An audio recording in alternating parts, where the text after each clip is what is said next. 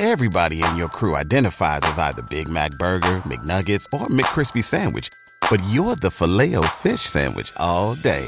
That crispy fish, that savory tartar sauce, that melty cheese, that pillowy bun. Yeah, you get it.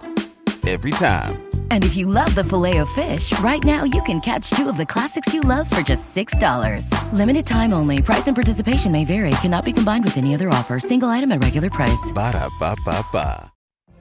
What if you could have a career where the opportunities are as vast as our nation, where it's not about mission statements, but a shared mission? At U.S. Customs and Border Protection, we go beyond to protect more than borders from ship to shore, air to ground cities to local communities, CBP agents and officers are keeping people safe. Join U.S. Customs and Border Protection and go beyond for something far greater than yourself. Learn more at cbp.gov/careers. Welcome in the latest episode of Five on the Floor on the Five Reasons Sports Network. You can also catch us every day, every weekday, Monday through Friday on the Nothing But Net channel. Just download Dash Radio on your favorite device and then look for nothing but net search for nothing but net and then after you do that um, you will be able to find our episodes from 10 to 11 a.m every day of the week eastern and 7 to 8 a.m pacific also check out 5reasonsports.com not just for heat content although we got plenty of that Nekias Duncan's going to be producing his launching pad here soon. But also, we got some Dolphins content coming up. Josh Houts is going to be writing every Tuesday for every Tuesday. And we've got plenty of Marlins stuff. As we go to sleep tonight, the Marlins are in first place in the National League East. They have three players left after everyone pretty much tested positive for COVID, but they are two and one as the Orioles come to town. Also, check out all the great sponsors in the Five Reasons Sports Network. This is one of our favorite sponsors. I took some of these to the beach the other day. Biscayne Bay Brewing, the official craft beer of Inter Miami, the Miami Marlins, and as it says in their Twitter profile, Five Reasons Sports. This is South Florida's actual independent brewery. No one else owns them. Biscayne Bay is owned by local guys still who employ people in this community to make their beer right here in South Florida. These guys are committed to our community, and so they support Five Reasons Sports so we can keep bringing you all the local sports content that you can handle for free. If you care about supporting local business and drinking amazing beer, grab their stuff. Marlins Lager, again, the Marlins 2 and 1, Miami Pale Ale, or what I took to the beach the other day, Tropical Bay IPA, and we might have something connected to our guy Tropical Blanket with that. At all major retailers, you can find it in South Florida. It's the beer we're drinking at Five Reasons Sports. That's Biscayne Bay Brewing, our official craft beer. And now, today's episode. Welcome to Five on the Floor, a Miami Heat and NBA podcast from Ethan Skolnick with Alphonse Sidney, aka Alf954. Brought to you by the Five Reasons Sports Network.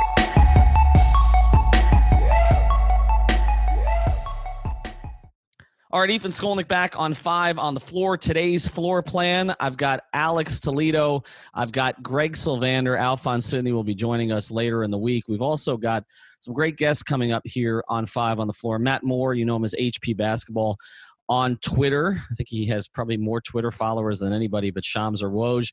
Uh, he's going to be joining us. He lives out in Colorado now. And so he covers the Nuggets. And of course, that's who the Heat will be playing in their first official game back. Also, check out our YouTube channel where we did a live stream at halftime. We're going to do another one on Tuesday, but we did one uh, for the Kings game and then the Jazz game. Let's get to it, guys. Um, let's talk about that game a little bit because we talked at halftime.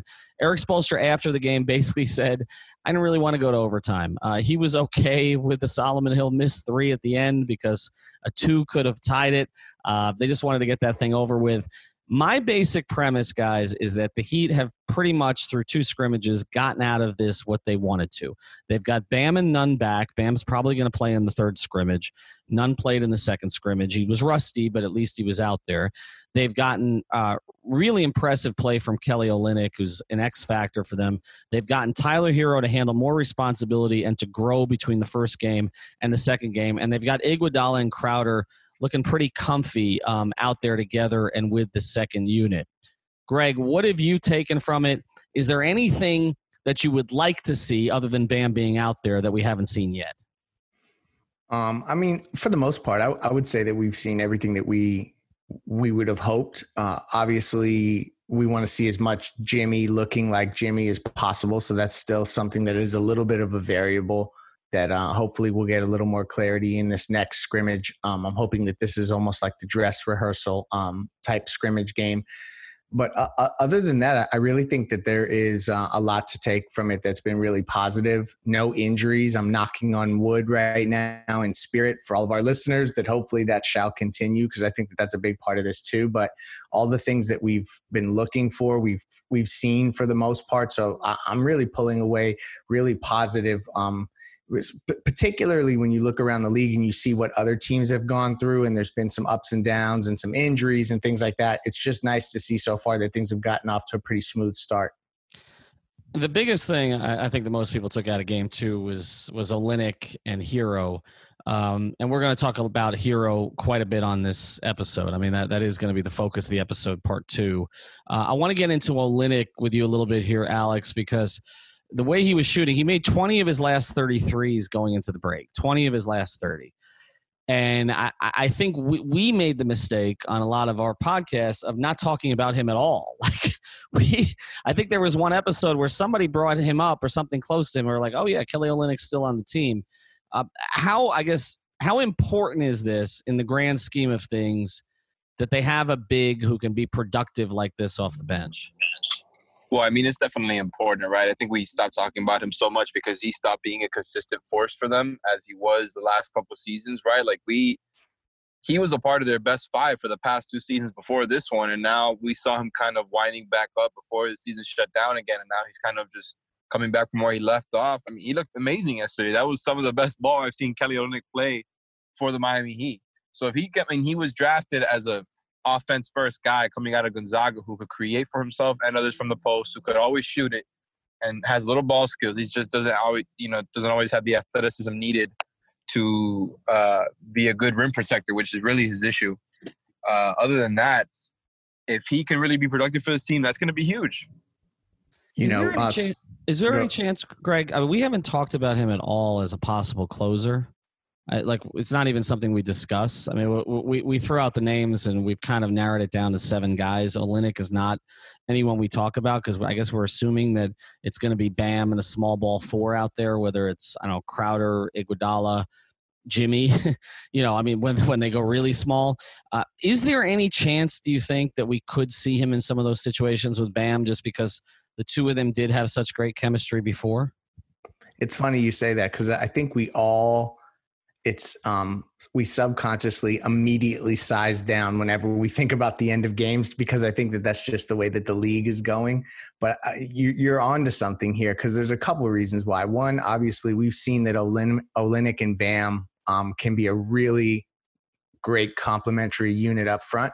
But the other part of it is is that before Bam was doing all this dribble handoff stuff, that was the Kelly Olynyk special. And I, you know, there's the Kelly keeper and stuff like that. That you know, so I feel like having two dribble handoff threats that are as smart with that type of um, action with Duncan Robinson or Tyler Herro, but particularly Duncan Robinson, um, I think that you may be onto something in terms of just them being able to get Duncan the shots that they that they want him to get uh, to have two of those options on the floor. That may be something we see as they as they close games. Can they handle that defensively? I guess I, I, if if they're going to play him out there with Bam, are they able to? I mean, because Bam can switch everything, Bam can get out on the perimeter. But if he does that, then you've got Kelly behind him. You don't really have. I mean, not not that you got great rim protection if Jae Crowder's your four, but I feel like you have even less with Kelly out there. I mean, can they handle that defensively? This is going to go back to having they, they may need, they may need to size up at the wing and guard spots. So like you may see Jimmy, like for instance, you could have a situation where you have Duncan, Iguodala, and Jimmy as the other three guys. And I know that that sounds completely unconventional, but you may want to c- counteract the lack of rim protection or the fact that maybe you know Olynyk can't necessarily switch on everything by having as many long rangy defenders as I you love have that. on the court. Um, so that, I think that that may be if there is that potential and they do have some issues defensively, that that may be one uh, you know option to explore. Alex, you think that's doable for them? Oh yeah, I mean, again, Kelly and Bam fit well together. I think we would have seen a more productive Kelly, like I've always said, if he would have been playing next to Bam. So I definitely could see that happening. And then, like uh, Leif said, you know, having more guys who are rangier and longer, I think, is a good way to kind of uh, make up for some of those gaps. And I think, uh, honestly, it's a very good idea. That's really the only thing we haven't seen from Spo yet is literally putting Jimmy at point guard and then sizing up everywhere else. That's the one mm-hmm. thing we haven't really seen, but it's because the team hasn't been healthy yet. So at the mm-hmm. same time, this all really just comes back to the health. And I'm really excited to see the team healthy and you know all these parts and how they go together. Now you look at it, you got like Leif said, a dribble handoff threat in every single lineup, and you know very good defenders in every single lineup. Just kind of like a balance. You know, you see that that bench lineup of Dragic, Herro, Crowder, Iguodala, and Kelly, and then you see you see the the good defenders there. You see Jimmy and Bam as the the ones carrying the defense in a starting unit, and I think that's kind of the balance that Spo is banking on at this point. We've been talking about the offense defense balance, the the you know just the general two way balance that he has to uh, master, and I think that's what he's banking on is those two lineups, and then with some staggering you know in between. Well, let's look at some of this specifically because I haven't really thought of the option of you know sizing up where where Jimmy's basically you know your your shortest player. Um, you know because he's playing a lot of point guard now anyway. It's just a question of taking Nunn and Dragic and Herro off the floor in those situations and, and having, you know, Jimmy basically playing with a bunch of wings. I think you could even do that with Herro because Herro's correct. like six five, six four. Mm-hmm. Like I think if he's your smallest guy too, that's pretty good. Like I'm I'm with it. Well, I but let's let's look at some of the matchups. All right. So which teams you could actually do this against in the East, right? Uh, you know, Boston, Boston. Boston is one, but uh, you know, Boston. If you're playing Kemba at the point, that means Jimmy's going to have to chase Kemba around, or or Iguodala is going to have to chase Kemba around. Uh, if you do that, you've got Lowry. I was watching Lowry tonight uh, for Toronto. He looked pretty sharp. Uh, you know, I, I mean, obviously he makes everything go for Toronto. Uh, you watch Indiana. I'm watching. You know, Brogdon's a little bit more conventional. I feel like Jimmy can handle that matchup. Uh, you know, and I, I, just I do want to talk a little about Indiana tonight because I watched uh, some of that scrimmage, and and Oladipo looked pretty fluid to me. Um, it, it's looking to me like he's playing uh, it's looking to me like Sabonis is not. so yeah. you know, and, and, Miles Turner was trying to post a little bit more tonight. I think they're trying to figure out ways to go in there. When you look at their roster without Sabonis, they just don't have enough up front. But Oladipo did look good tonight. But getting back to some of the guards, uh, you know, Philly, uh, you know, again, if they're going to play Shake Milton a lot at point guard, I, I don't know if you know how you know Miami matches up there with Jimmy, but I do feel like some of those bigger lines. I think Miami matches up better with the Sixers now than they did before. Sorry to interrupt. No, they, they do match up with the Sixers better now. But again, if you're going to play Jimmy at point, then then you're sizing up against a team that's sizing down. So they look a little bit different than they looked before. That's all. Um, the other news we should talk about, and we are going to get to Herro on the second part of this pod. But the other thing that's happened in the last 24 hours is that Joel Embiid sat out uh, a scrimmage for something that looks minor, but with Joel, nothing ever turns out to be minor. Um, is he going to get through this? I know we're, there's no crystal ball here. Is he is he going to get through this entire thing?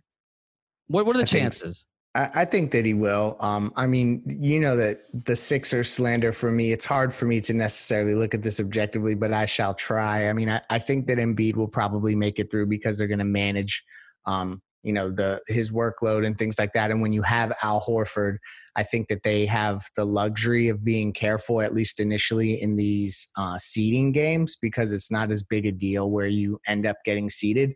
But it is it, it's interesting to see from the Heat's perspective, you have Joel that's a little banged up, and that's always a thing where I think everyone in Philadelphia collectively takes a really deep breath in that moment when you see any report of Joel Embiid being injured. And then Domas is now down for Indiana, which he really was the engine of that team all season long. Um, we talk about Bam's passing.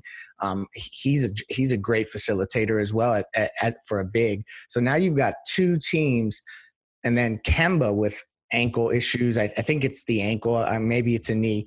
Um, so so there's all these like question marks from an. Well, Embiid's thing was a was a calf injury. Oh, was it? Okay. Yeah, Embiid's a calf and and Kemba's a knee. Got it. Yeah, so yeah. so all all of those things kind of um, are things to watch from the Heat's perspective because it's it's pretty clear that those are the three teams that they're aiming for. Um, and uh, but I think ultimately we'll see Embiid get through. He made it through the playoffs last year, so um, I, you know I would expect he could probably do that again this year.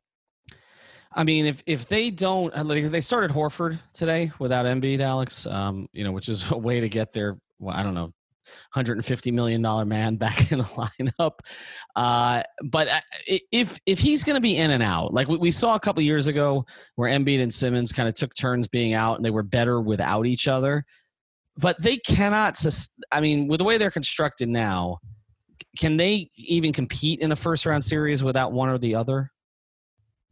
One or the other, as far as Embiid and Simmons. Embiid and Simmons, yeah. Well, yes, but I think the problem has kind of been I, I'm actually a fan of this move, right? Because first of all, Shake Milton is somebody who's not shooting a huge amount of volume on three, but he is shooting 45% at three attempts a game. So it's not nothing. And it gives him another handler, somebody, another competent, you know, play somebody who can handle the ball and kind of give them more variety on offense. Whereas if Simmons handling the whole time and you're like, okay, nobody else can really handle except maybe Josh Richardson. You get me? The offense was always a little bit clunky, and now it, it you know, you can use Simmons as a lob threat. You can use him as a screener. You can give him the ball a lot, a lot more in transition, uh, and and put him back to his point guard. You, get what I'm saying? Like it gives them more variety on offense, and so that's a good thing for them. But at the same time, it's a good thing for the Heat because now the size problem that the Sixers really gave the Heat is kind of been, uh, you know, it's kind of been eradicated because you're dealing with Horford off the bench now, and I'm I feel better. I, actually feel better about that for the Heat's chances. So if that's the case, even though the Sixers are better, I think with this formula. Well, one one of the moves that the the Heat made to to sort of neutralize Philadelphia was you know giving Meyers Leonard the second stint in the first half in particular. That kind of flipped that whole season series because you know suddenly they they had they were a little more stout they could play the man up uh, but if they're going to go with you know simmons at the four and Embiid and Horford are basically rotating with each other. Is it possible we see less Meyers, uh, more small ball fours for the Heat, yep, and and maybe more Kelly than Meyers actually because you know you won't you know you can play Kelly against Horford quite a bit, and I, I don't really think you're hurt there. Yeah, no, I think you're you're definitely going down the road of of the way that they would have the ability to kind of match up with that in a different way. Um, and oh, you know, to kind of go back to your question, the overarching theme is that the Sixers cannot continue to try to have this situation where you have two pillars of the organization that can't necessarily um, both flourish at the same time. Like that's just not going to work long term. And I feel like this postseason in particular, something that is not being talked about enough, is that this is when they're going to start making the decision on which guy they're going with. So it'll be interesting to see how that unfolds. But Olynyk ultimately um, it's good that he's playing so well and i think that that's going to that's going to probably get him minutes no matter the matchup but particularly against philadelphia if Embiid is in any way shape or form not getting 36 minutes a night or or there's any um, you know issues that way it really opens up the opportunities for him because otherwise he gets kind of manhandled down there uh, down low so we kind of close this segment where we started, which is Kelly Olynyk. We're going to get into Tyler Herro here in a second, but before we do, I want to tell you about another great sponsor of the Five Reasons Sports Network, and that's UBreak Wheel Fix. That's ubreakwheelfix.com. They're located just south of Aventura in North Miami. 15 years of experience in wheel repair and refinishing. They do repairs of cracked, bent, curbed or damaged wheels. And they also, this is the big thing, they refinish and powder coating back to spec- factory specifications,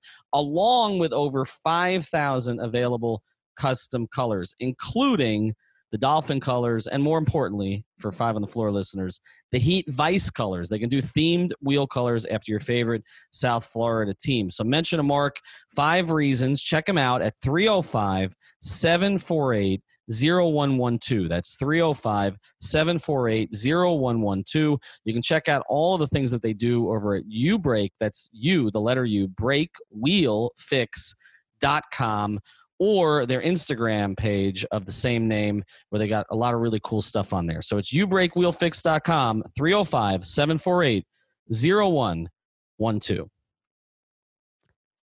All right, before we get back on five on the floor, here's a little from Tyler Herro talking about who he modeled his game after this offseason. Hey, Tyler, just to follow on one thing, you, have talked to, uh, some about some of the, the guys that you were studying from a shooting perspective and, and moving off the ball. Uh, has there been anybody that you've watched for, from an on the ball perspective? Uh, I mean, we've seen, you know, Devin's done that a lot more since he's come into the NBA uh, than maybe he did previously. Uh, him, someone else that you kind of watched, you know, in, in terms of improving at, at that aspect? Uh, yeah, we know. I've talked about Devin before. Um, CJ McCollum is also another guy. Um, mm-hmm. He's amazing in the pick and roll. Uh, but there's, there's, a lot of different guys that you know coach shows me that I can you know just examples of things that I can do. Um, taking extra dribbles, making the right pass, getting off the ball early, just doing certain things with the ball in my hands that I can take from different guys' games. So um, I'm grateful to be as young as I am. I can learn from a lot of different people. All right, so you listen to that clip, and what we're going to do here in the second part, we've been doing this on our text string all day long, is I feel like fans love comps, right? They want to know who somebody is going to become because it's the only way to project who you should trade a guy for. Because if you're afraid that the player you have is going to become somebody that's really good, you don't necessarily want to get rid of that guy, particularly when he's 20 years old. And so there's been a lot of conversation about who's going to be the Heat's two guard going forward. Okay, you've got Tyler Herro who just turned 20, who's not even a starter right now. I mean, technically, I guess Duncan Robinson's their two guard, although between Jimmy, Kendrick Nunn, and Duncan in the starting lineup, it's hard to really know who the one, two, and three are, except that Duncan's not the one. Um, but then you go beyond it and you say, all right, you've got Oladipo, who I watched today, who clearly has an interest in Miami. Bradley Beal, whose situation is a little more complicated, but clearly has an interest in Miami. Donovan Mitchell, who clearly has an interest in Miami. By the way, the Heat did a pretty good job against Donovan Mitchell, particularly uh, when Iguodala and Crowder were in there.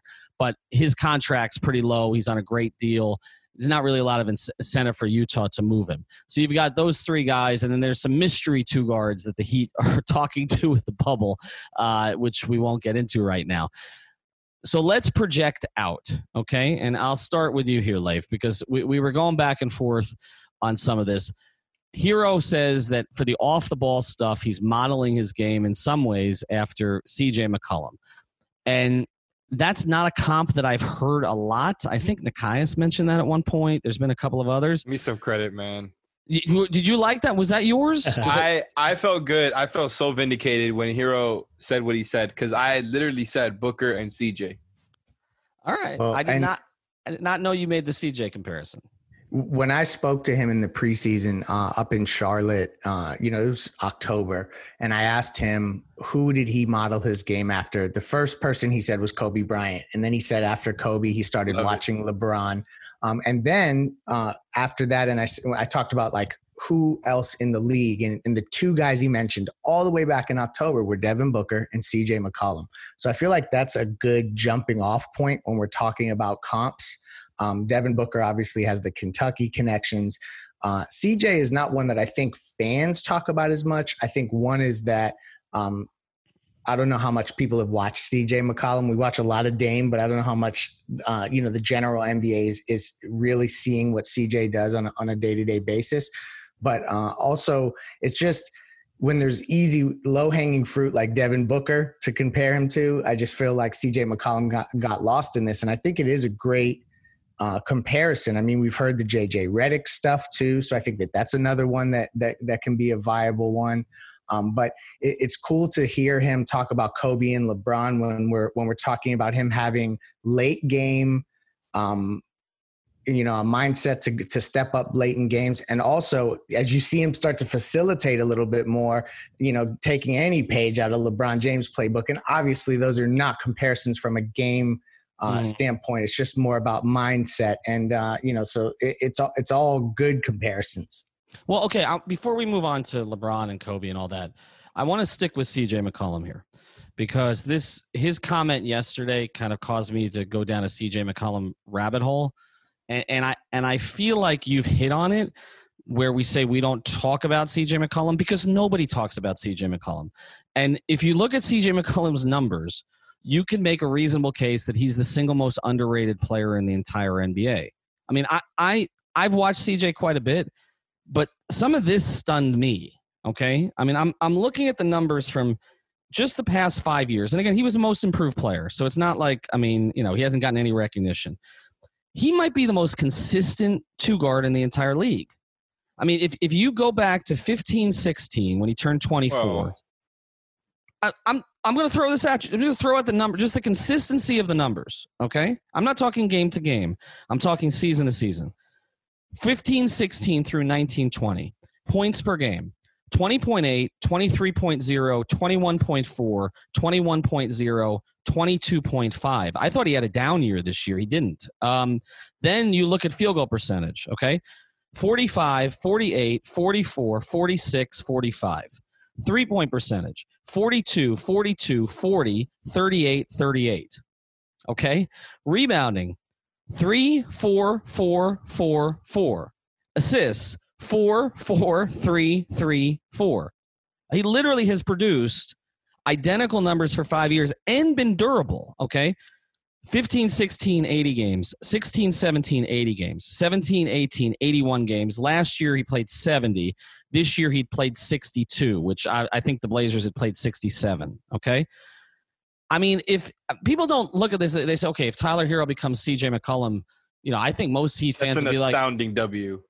Oh right, God. right, That's Yeah. what I'm saying. But I don't think Heat fans would look at it that way. But I think Tyler Herro does, Uh, right? if he starts putting up around 20 a game eventually, I think that will be what Heat fans are kind of uh, hoping for. Yeah, they'll flip the I- I- switch at that point. Like that's one of those um, benchmarks when you start getting a 20 point per game score. You know, you read off all those stats and it's it's unbelievable. Has CJ McCollum made an All Star team? no, I mean, that's just crazy. I no, mean, and, and almo- it's not just that. The free, the free throw shooting too 83, 91, 84, 83. This year he was 75. I mean, he's literally now his his defensive rating stuff is not great. Okay, but but offensively, I mean, is it uh, it because he plays next to Lillard? Is it because he's in Portland? I mean, think we don't I we don't talk about him benefits enough. from that. I think he he's maximized there as a two guard, uh, just consistently because of Dame Lillard and because of the way the offense runs around them too, where it's just kind of like let it fly. Yeah, I mean that that's really what you see from from Portland on a consistent basis. I mean, but they've not. But they have not had. Okay, I understand he's had Lillard, but they've look. They're bigs. I mean, I- you know, I don't want to. I don't. You know, they had Whiteside this year. They had Nurkic the year before. Nurkic played pretty well tonight, um, but they haven't had dominant bigs uh, with them. With the two of them, they've not. Their threes have mostly been three and D, kind of low end three and D guys, right? I mean, they, they haven't had great bench punch. I mean, it, they've been. I mean, he's been clearly their number two guy, and and yet I, I just don't I think that's feel why like he's he's got not attention. looked at. I think that's why he's not looked at as a you know in the same excitement uh, level as like a Donovan Mitchell or even a Victor Oladipo, who we've seen, you know, be guys who are the number one option on the team on playoff teams. Whereas Also- McCollum's just been a you know a number two forever. also like the small school thing i think also Mhm. hurts and this is going to sound completely ridiculous and very topical but the fact that he doesn't go up and dunk on people Yep. like there's only a few guys in the league that can get away with doing the stuff that Steph Curry can do and be as popular as Steph Curry is. Um, and uh, and so the fact that you don't see some of maybe the highlight reel stuff, the top ten Sports Center stuff, that may be, play into it as well. And also, Oh, All Star teams, man. those those teams out in the northwest they i would venture to guess that a lot of the east coast just does not catch that many games and ultimately that is going to drive some of the interest level and you're going to see players that play for the new york knicks that are chucking up shots that get more views than a cj mccollum out in portland But I'm looking at all. You all think the Julius Randle gets more views than CJ McCollum? or or any of the other power forwards. But I'm looking. I'm looking at okay. I'm looking at Oladipo's numbers. All right. Oladipo has had one season that's been better than any season that that then that has been better than the corresponding season for CJ McCollum. And Ola, I know he's a better defender. I I get that. much better much better. But he's also only one year younger. Okay, Yep. and I don't want to make this a, a again. I, this this episode is not supposed to be a referendum on CJ McCollum, but it is instructive because as we start to talk about Herro, okay, Oladipo's had one season better than any of those Mc- Yep. last five McCollum seasons, and that's the You're 17 18 right. season. Okay, and yet we talk about okay, Donovan Mitchell. all right, has had okay. I I, I think you can make an argument. I, I don't think he was better than CJ last year. He was better than him as a rookie, maybe. Maybe. I mean, that's questionable. He's a little younger, obviously. But I, I mean, I'm, I'm definitely better than CJ this year. than than this year, yes. But I mean, if you look at, at Donovan Mitchell's numbers, I mean, last year, well, he averaged 24 last year, but he did it on 43% shooting, 36% from three. I mean, CJ's aspect, I numbers are he's the number one. He is a number one. I guess you look at it that way. But all right, so let's get back to this from a Herro perspective, because I, find it interesting that Herro is modeling himself after CJ because I'm watching CJ tonight with no Lillard, and that's the reason I decided to watch this game. And I'm watching the responsibility that they give CJ McCollum. And I'm also looking at some of the numbers on basketball reference where it's pretty clear that CJ plays about 15 to 20% at the point. All right. I think of all the models we're talking about, we're going to get into Booker, we're going to get into some of these others, that CJ McCollum may actually be the ideal. That may, that may be where the Heat are steering him. A guy who can who it can be a lethal scorer, but at a, at a high rate, high rate free throw shooter. Um, you know, maybe not as dependent on him as say the Suns are on Booker, but can also handle the ball 15 to 20% of the time. He's basically the primary point guard. And I feel like that's what these two games were about. And so uh, when I'm thinking of a comp now, and Herro mentioned it, that's the one I'm thinking of. Yeah, no, I it, it, the when you unpack it the way you just did, it makes so much sense, and there's so many parallels. This show is sponsored by BetterHelp. What's the first thing you do if you had an extra hour in your day? Go for a run, take a nap, maybe check the stats of the latest Miami Heat game? I've got a better idea. A lot of us spend our lives wishing we had more time. The question is time for what? If time was unlimited, how would you use it? The best way to squeeze that special thing into your schedule is to know what's important to you and make it a priority. Therapy can help you find what matters to you so you can do more of it. I've benefited from therapy. I went through some life changes, major life events, had some difficulties, wasn't a believer in therapy, but it helped me and it can help you also. So if you're thinking of starting therapy, give BetterHelp a try. It's entirely online, designed to be convenient, flexible, and suited to your schedule. Just fill out a brief questionnaire to get matched with a licensed therapist and switch therapists anytime for no additional charge. So learn to make time for what makes you happy with BetterHelp. Visit betterhelp.com slash Miami Heat today to get 10% off your first month. Again, that's betterhelp, H-E-L-P dot com slash Miami Heat. Everybody in your crew identifies as either Big Mac Burger, McNuggets, or McCrispy Sandwich.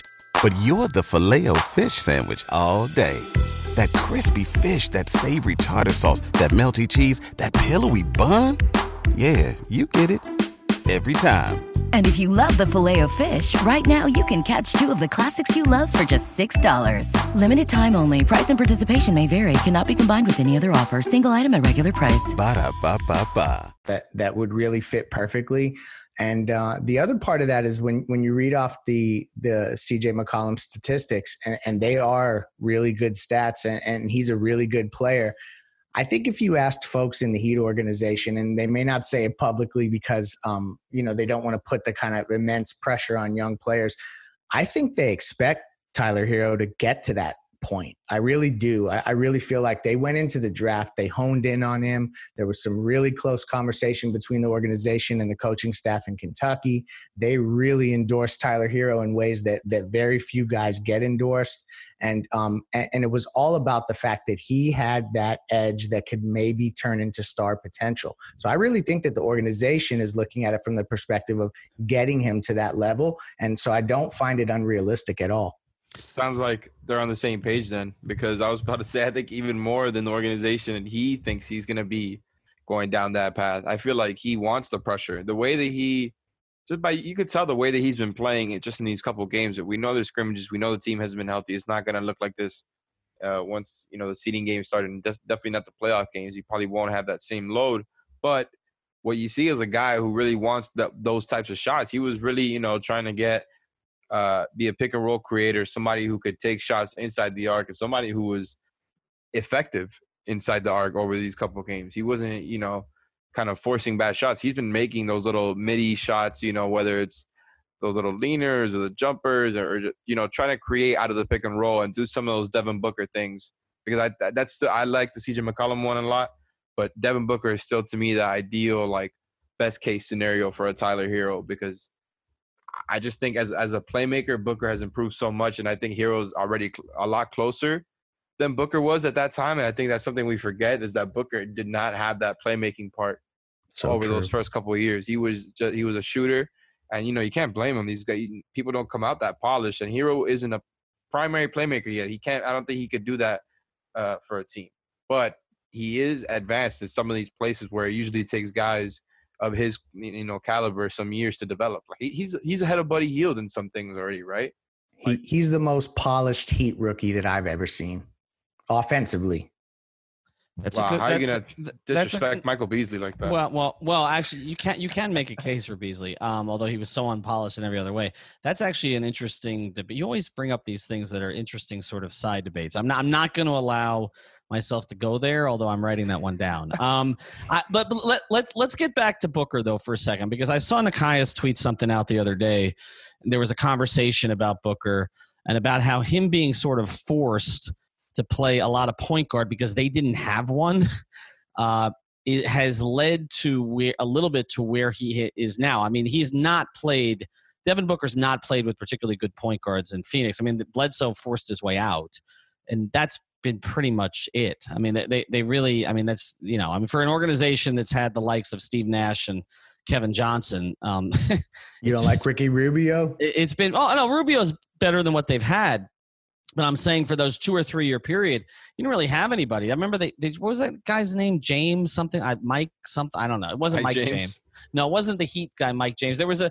a it's the, a different the, Mike James. It was right. It, he, they kept him instead of Derrick Jones Jr. Right. That was yeah. the, the. You got and, it.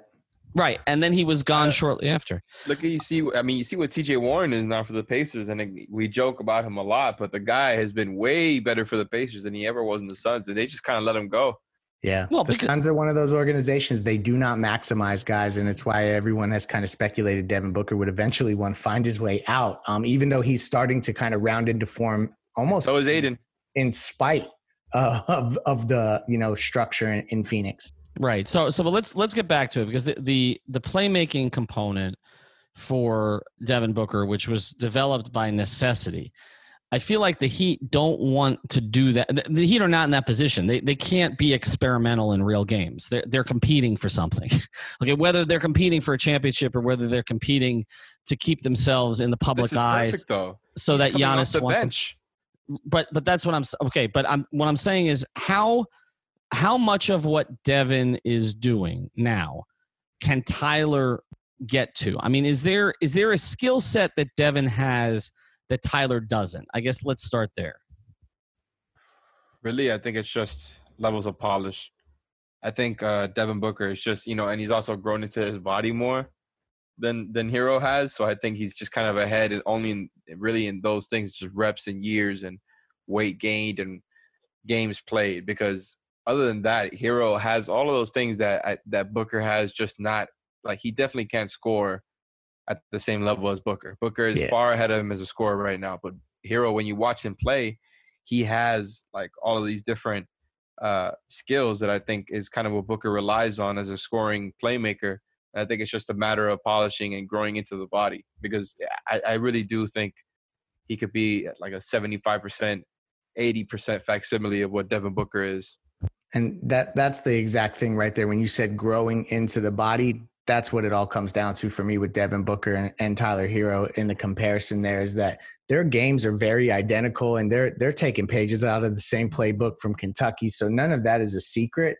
It's just a matter of that when you get three, four years, five years around NBA trainers in those conditioning programs. You just, and then obviously you're also maturing as a human being. All of those things are the perfect storm for guys to kind of all of a sudden grow into themselves. And that's what we're seeing with Devin Booker. I think Tyler Herro is going to go through that same thing, particularly in Miami. And, and when, if you were to think of him having a little bit of a stronger frame, because the thing that Devin Booker is doing now is I feel like there's nobody that can get in the way of him getting his shot off. And we see Yep. those, we see that in spurts from Tyler Herro, where where he's just unconscious and he is really um, crafty in the way that he, you know, with his footwork and step backs. But Devin Booker is taking it to another level. So that's just where Tyler has to go. But the difference between the two of them, the large difference, and I want to get into some more of the specifics of, of how they play, but the large difference is is environment. Where Tyler's, uh, like I said, they force fed a lot of this stuff to Devin because they had no one else to do it. Miami, they're going to have other guys to do it. They don't have a traditional point guard per se, other than maybe Dragic, but they have other guys to do a lot of those things. Whereas the, the, the Phoenix roster was threadbare, and I feel like Devin developed some bad habits, but kind of broke through it. Yep. It's going to be a little bit different for Tyler because he can't develop bad habits because if he develops too many bad habits, they they have other guys to play, right? So I, I wonder if that will delay his. But they have him competing on defense though. What's that? I think they have him competing on defense though, which is something that he's ahead of Booker in as far as you know at this point in their careers. Like I think Booker was somebody who was one of the worst defenders in the league those first you know two three years whatever it was. He was he was he was literally in the bottom, and I think Herro is obviously not a great defender, but at the same time, like you watch him play, he competes. He 100% puts in more effort than Booker did at that time, and I think Booker had kind of a similar frame to what Herro has right now. So I think it it makes sense that uh, you know he kind of grows into a similar place where Booker is now. Dev, Devin he- Booker, Devin Booker wishes he had a Jimmy Butler around him to kind of Right.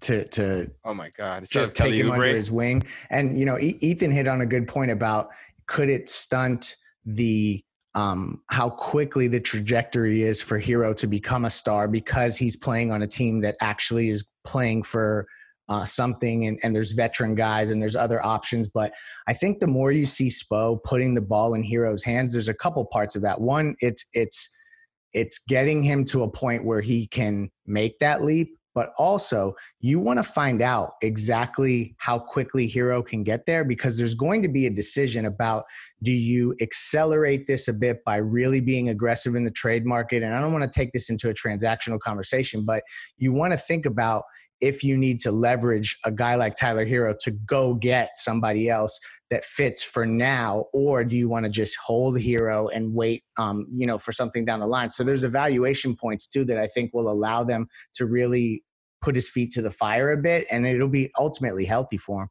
Well, I This think it's why I think they should throw him into the closing lineups uh, more often than not. And I'm not going to be surprised once Spo is rotating guys like we talked about in the past in those closing five. But I would love to see, you know, Herro. Really, my I'm not gonna lie to you. My favorite five is uh, Iguodala and Herro out there with the with the three most important players, which we know are Jimmy Bam and Duncan. That's that's my five. Not obviously it would change for different matchups, but I love the idea of having those five guys out there and Herro really uh, I think plays better next to Jimmy and Bam, just like anybody else does in the team. And then I think you trust Duncan. Obviously, is you know he's kind of their most important offensive player at this point. You trust Iguodala with the playoff experience, and I think Herro is somebody who, whether he's playing with the best five in the closing five or, or you know coming off the bench, he will find a way to get to his shot if it's there for him. He's not going to force it. I think that's something that he's actually really good at, better than Booker was at that time. Is playing within a system and kind of well, what Stan Van Gundy said when we talked to him was kind of making a quick decision whether you're gonna, you know, shoot or uh, fake and drive and pass. Like everything is quick, and I think that's something that he's kind of gotten a hold of the the NBA pace. Even though he's only 20 years old and he's skinny and not super athletic and the short arms and all that, the IQ is there.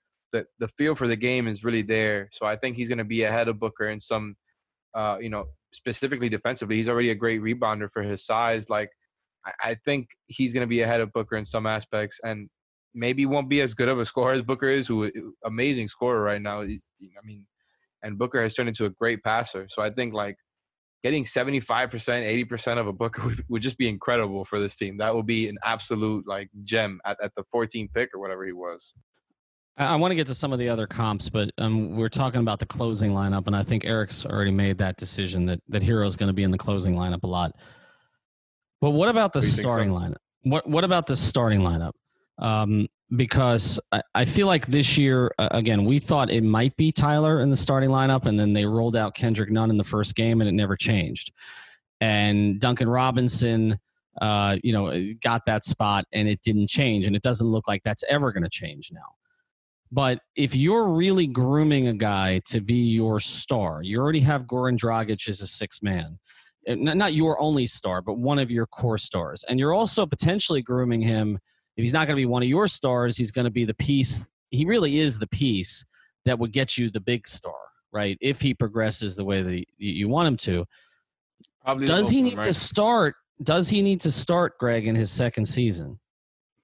I think he will. I think ultimately that it's one of those situations where this is all the time that he needs. They're going to go into next season. Like, let, let me preface all this by saying this: if they made a run to the game seven of the Eastern Conference Finals or somehow got to the finals, and Kendrick Nunn is the starting guard, and they have a lineup that's set and it's rolling. Um, th- they may not mess with that. So that's like the one caveat to all this talk. But in the event that this season ends pretty much how we expect it to, which is a, a good run, a solid team, um, a contending team, but maybe not a title contending team, I think that it just makes so much sense to have Jimmy and Bam and flank them with Tyler and Duncan. And and Tyler Herro specifically for all the reasons you mentioned were that he's being groomed. But I also think that just this is like his second season is starting now and it's just going to be an extension of what we see now later in the fall. And it's just going to be the natural moment to move him into that. And I also think that don't discount Jimmy Butler banging the table for that move to happen as well I mean, Jimmy's already playing point guard. What is what is it to just move him to point guard and then just bring Herro uh, as an example, right? Maybe we do just stick with Kendrick Nunn. Like I said, I mean, we talked about it so many times. The starting lineup they have has been so good for them. So that's kind of what's been delaying Herro's run as a starter. But my God, that bench lineup just looks so good. And I think they're kind of they're going to be banking on that on that. Well, they're know, banking on it now, but that's going to be better than everybody else's, and a starting lineup you can rely on, and then just kind of picking from there the best five based on matchup. I think that's honestly the best formula. And Hero, Herro, I think you're right. I think Herro's going to be there more often than not. He just has it, and he's made more shots than anybody already at 20 years old, and can do more thing, more than one thing on, on the offensive end, where some of these other guys are very limited but the, but the thing about it is, uh, like I said, there's two different things we're talking about. There's what they're going to do this year, which is pretty clear. Tyler's going to remain on the bench unless Nunn really struggles. I mean, I think I think Tyler comes off with that second group with Dragic, but I do think that bigger picture, you have to get right? you have to get Tyler in the starting lineup. It, it's not this year uh, no. necessarily, it's but year. it's it's next year. But if you do that, see, that's where things become a little complex because one of the things we've talked about on other episodes is that Dragic and Nunn in particular don't seem to have any chemistry.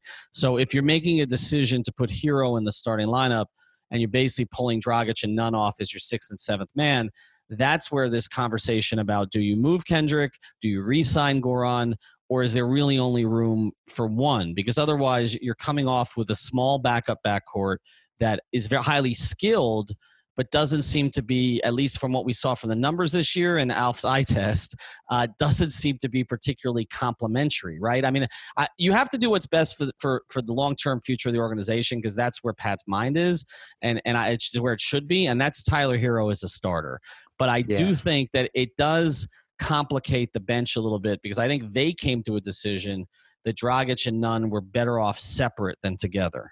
Agreed. And I also think that there, if I had to be, if I had to bet, I would imagine that there's going to be some sort of movement with Kendrick or Goran at some point. And and it may not be at the start of next season. It may be that they try to make that work and and, and figure it out uh, until the trading deadline or something like that. But eventually that's not those two guys off the bench is not going to work. But uh, I don't think Spo will force Tyler Herro into the starting lineup. I wasn't trying to imply that at all, but I think it's more of this if he continues developing at the pace that he's developed from day one, and I mean day one back in the summer league, if he stays on the same pace and just continues on, I don't think they're going to be able to keep him off the floor at the start of next season. It's not going to really be about the semantics of lineups and matchups. It's just going to be you've got to have him in the starting lineup. So it'll transcend some of that stuff. No, I am in complete agreement with Leif there. I think I mean, we've been saying since the beginning of the year that we wanted Herro in the starting lineup, And I'm not gonna blame them for keeping Kendrick Nunn in there all year. He deserved it. He outplayed Herro even in summer league. But even then, we all know Kendrick Nunn is the more uh, skilled one. I think going forward when we're projecting the future of, of the the Heat, we already know the Herro's above Kendrick Nunn on the ladder as far as guys they're prioritizing in their young core. But um, at the end of the day, we're I think like how surprised would you be if maybe he doesn't start off right away next season, but like a week or two into the season they just kind of make the move. I, I, like, I, would be. There's going to be some intense staggering between Nunn and Dragic where they end up like not even playing with each other that much. Well, if if they're both on the roster, which again we don't know, but I but I think I, I would be surprised. Honestly, I'll call it now. I will be surprised if Tyler Herro is not the day one starter next year. And and I think part of it is the way that the organization approaches things, and it's what was happening with Justice Winslow this year. Okay, but Justice didn't take it. Okay, uh, because he got hurt again. But the organization, I think, wants to put the carrot out there for the guy and then throw the responsibility on them. And if the carrot for Tyler Herro this entire offseason is keep progressing the way you're progressing, keep working the way you're working. Remember, this is going to be a short ass off season, okay? Particularly if the Heat go as far as they want to go, right? I mean, it's starting back up again in December. This thing could end. I mean, for the Heat's sake, they hope it's October, but it's probably going to be sometime in September. I mean, there's only going to be a couple of months there, right? Instead of the usual four months. And so if they can put a carrot in front of Tyler and say, you keep working this will be here for you okay you're going to be a 30 plus minute a game player and you're going to be a starter and and we're gonna we're gonna ride with you. I wouldn't be surprised if they throw that out there for him um, to to kind of keep him engaged this entire offseason. We've seen, and I think one of the one of the things I saw on Twitter that's interesting, and in our last few minutes, I want to get back to some of the comps. But one of the things I saw on Twitter that was interesting the past couple days is, you know, mentioning again that for Tyler, you can't even look at this as an extension of his rookie season. It's really his second season now. I mean, they they just had four months off, right? Like he played 60 games or almost 60 games. I know he was hurt for some of them. So he had kind of a full rookie season. I mean, he played twice as many games for the Heat as he played at Kentucky total, right? Yep. yep. So, I mean, he, he's pretty much had, I mean, he's, I don't even look at him. I, and I think if you could ask Spo this question, maybe we will does he look at some of these guys now? I mean, Duncan's a, an odd case because he's not a rookie, but he it was kind of his first year playing. But does he look at Kendrick Nunn and and Tyler Herro as second year players at this point? Because they are basically. Yeah that this is essentially the moment where usually the game starts to slow down for these guys and they were already ahead of that curve anyway so i think mm-hmm. it, this is the second season and there's not going to be a third season you know they dangled this carrot of more responsibility with josh richardson too and they really yes. put the ball in his hands and that was a big thing with him as well and he responded very well to it in a lot of situations when he wasn't stepping out of bounds but um, so I, I, think that that's uh, it's all viable stuff and I, I don't think that they looked at they trust trust these guys. They, I mean, Kendrick Nunn was starting the minute he got back. So I feel like that there's a different level of trust with these rookies. Um, aside from Dwyane and, and Caron Butler got to play a lot of, uh, as a rookie because it was a really bad team, but there, there's very few in the organization's history that are being trusted the way that these guys are because most of the rookies came in most of the rookies came into good teams and and for some of them it may have been the reason why they never developed i mean i, I don't know what tim james and Wayne Simien and some of these other guys would have been but dorell wright's career was certainly held back a little bit because of the type of team he joined which was not the type of team he was supposed to be joining um, you know, I mean, was he was supposed to be joining a young team, and then they got Shaq. Shaq for assets to develop Dorell Wright. Clearly, well, of course they did. Of, of course they did. And, and I just, I, I just think it, it's it's different because you're bringing, you brought Herro and Nunn, and again, Nunn was found money, but you brought these guys and Duncan into a team. It, it's a little different than 15, 16 because in 15, 16 you were bringing Richardson and Winslow into a team you thought would be pretty good. I mean, I know you you had, you know, you still had Bosh, you still had Dwyane. Um, and so you had with this team, you had Jimmy, but you really didn't know where Bam was. And so you're bringing in, you know, a couple of young players, and they just uh, played much more than than Heat rookies would typically play. I mean, Beasley and Chalmers played. Chalmers started every game in in 08, but that was coming off a 15 win season. Um, it's different, and so I, I just think I don't know that they even anticipated they'd give these guys so much responsibility, but I do think they look at them as second year players. We don't have that much more time, so let's get to some of the other comps. Uh, we've talked about Booker. I mean, that's a very, very high upside offensive comp. We've talked about McCollum, who I think is the one uh, think that Herro could score 70. that doesn't get attention. I think he'd like to. Uh, who, who, what would, be, what was the next on your list, Greg? Um, I thought JJ Redick was a viable name to, to think about. Um, you know, it's a little bit different games, but I think that JJ Redick is a guy that he could model himself after, and there's certain elements of what JJ Redick does that would be really valuable. Um, I thought that uh, Buddy Hield was an interesting one that I think Alex brought up that I think is an interesting comp, even though there's, you know, the, the shooting comparisons are there, but maybe some of the elements of the game uh, Tyler Herro is ahead on. And an interesting one, um, I, I, reached out right when Herro was drafted because I was a little dumbfounded by the pick. I reached out to a friend that is really close to, to the Kentucky organization and um, and we talked through it. And they mentioned a name that then had been men- has been mentioned to me more than once since then. And that's and this is good. I'm taking this way back because I don't know anything about him. And that's John Havlicek was a name that came up too. So um, these are I know uh, like uh, I'm not dating myself. I didn't watch him, um, but uh, ultimately these are all interesting names. And uh, when when we when we went down the road of what heat comp was there. The only one that jumped off the page to me was maybe Rex Chapman, but I felt like it was a little bit of a reach. Yeah, he's a little bit of a reach. I mean, Rex gets more attention now for posting videos on uh, on Twitter. I but there, but but Rex had um, I mean, there's a similarity there. I mean, obviously the Kentucky thing, uh, obviously the white guard thing, but but Rex had a swagger to him um, when he was playing. I mean, Rex in college was a sensation. Like he was, I mean, he was a big, big, big deal. And he played with attitude in, in some of the ways that Tyler Herro. I mean, now you're making me even, you know, you're going to force me to get even more in Rex Chapman's DMs because I'm already in there uh, to, to try to bring him on on five on the floor to talk about it because I know he's a big fan of Herro's. I, I, I do think there's some similarity there. I'm going to throw the JJ Redick one out. Uh, I feel like we made that one on draft night because it was the lazy white guard comparison. But I think we've all kind of made the case here on five on the floor that Duncan Robinson is more JJ Redick in terms of play style. Yeah. Oh, right? Klay sure. Thompson. Klay Thompson. I forgot. But I also think with Klay, I also think I, I think Duncan Robinson is more the comp with Klay than Tyler is, right? I think Duncan is Klay right now, except you know with all the extra other ways that Klay can kind of score on his own with the post up stuff or I love it. We're calling Duncan Robinson Klay Thompson on the Five on the Floor podcast. But offensively, offensively it's not crazy though. Offensively, I mean, defensively, yeah, obviously it's worlds apart. But like and offensively, his attempts are only going to go up from here. Like once he gets those attempts up, and, and all of a sudden we have like four straight seasons of him on high attempts, just being one of the elite shooters in the league. He's just going to be offense Klay Thompson.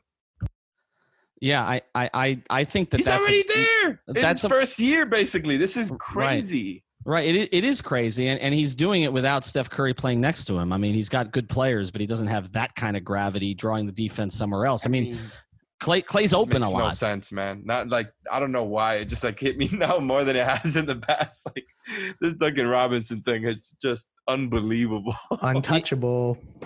No, he is untouchable. But then the question becomes if he's untouchable, we'll close here because I, I, I, think you throw out Redick. I think you throw out Klay. I think with Tyler Herro, we're talking more now. I agree with the Havlicek one. I remember watching John Havlicek. Yes, as a child. Uh, I, I think we're talking more now about, you know, two guards who can play the point, switch over, play there 15% of the time, have a little bit of wiggle, can get their own shot. I mean, Tyler – attacking the rim and trying to dunk on Rudy Gobert, that's not JJ Redick. That's not Klay Thompson. Okay.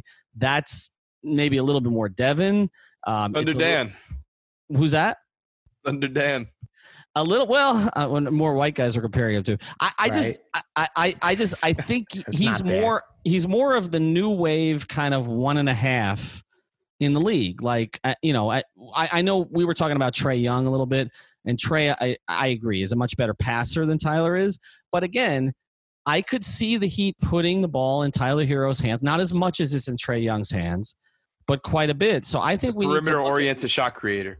You Correct. know where we're going with this? We're going Steph Curry. That's where this is leaning. The direction. That's where this is ending. Yes, I agree. Uh, that, that's where this is ending. All right, but here, Steph and Klay. All of a sudden, I mean, we have the Warriors. I mean, it's crazy.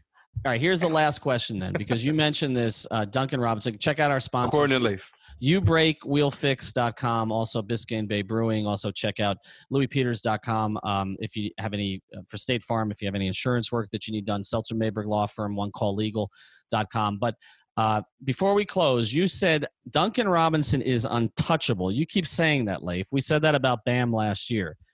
Why is Duncan Robinson untouchable at age 26? And we're not calling Tyler Herro untouchable at age 20 when there seem to be more elements of his game that can still be developed? Two reasons. I think one, that um, Tyler Herro. – so there's a couple things. One is that I think there's an, an assumption being made that Tyler Herro would be a more attractive trade asset. So there's a, part of that that if you think about really having to go out and get aggr- getting aggressive and making a move, like I'll just make an example: Bradley Beal. I think that ultimately Washington may be more receptive to building around a Tyler Herro for for maybe even some off the court reasons in terms of marketability and stuff like that versus a Duncan Robinson. So so that's one part of it. And um but here's the other part of it. Tyler Herro may be untouchable. And I think that we probably don't talk about this enough is that Jimmy loves Tyler Herro. The organization loves Tyler Herro. Everybody that they talked to signed off on him in ways that that very few rookies have ever been signed off on. So they may consider him untouchable and it's just that he gets thrown in these trade machine scenarios because he is recognized as an attractive option that would that would actually retrieve one of these stars that becomes available. Is he untouchable, Alex? I mean, it's a great point that Leif is making there. I hadn't really thought about it in that way, but yeah, Jimmy has been all for Tyler Herro since day one, like Leif mentioned, and that might be a great point. It's going to be really hard to get the organization to move from him, but is it honestly realistic to be able uh, to, you know, to try to land one of these guys that we mentioned in the past without him? I don't really think so. Um, maybe an Oladipo, not even sure there, but without Tyler Herro, and I, I, certainly don't think they even they want to trade Duncan Robinson at all. Like we're saying, and even then, like let's say you had a package of Duncan and Kendrick Nunn, not to make this transactional, but what I'm saying is if you make Tyler Herro untouchable, the other scenario is well, you may not have enough. But at the end of the day, I'm just silly for questioning priority because we all know there's obstacles, but there really are none. That's right. We can put that on a t-shirt, actually. You can get that at fivereasonsports.com backslash merchandise. All right. Thanks for joining us. Uh, t- today we have discovered that Tyler Herro is either CJ McCollum or Devin Booker. And uh, Leif said the, Steph Curry. I don't, I don't know. Leif said Steph part. Curry. We're, we're going to ignore that. And we're throwing the JJ Redick thing out. I'm not just, you know, just, you know, we're throwing it out. We're going to go with that for Duncan Robinson. Tyler Herro stole the ball. Tyler Herro stole the ball. That's pretty damn good. That's pretty damn good. Um, all right. Check out also this week, we're going to be doing a live. Uh, is that a Havlicek thing there? Or? Yeah, that is a Havlicek thing there. You should study up on your NBA history. We're going to be doing a live stream Tuesday. I don't know if I'm going to be on it, but somebody will be. I think Alex uh, will be, and we'll, we'll grab some folks off the street for that one. Um, that's the last scrimmage. I am going up, just so you know, I'm going up for games two, three, and four, the real games. I'll be in Orlando, so uh, be up there for the Celtics, Bucks, and Raptors games. So Murderers Row that the Heat have to play the top three teams in the East. That we're going to play them back to back to back, and I'll be covering all those for Five Reasons Sports. Check out our YouTube channel, and again, every day, 10 a.m. to 11 a.m. Nothing but Net channel on Dash Radio. Thank you for listening to the Five on the Floor on the Five Reasons Sports Network.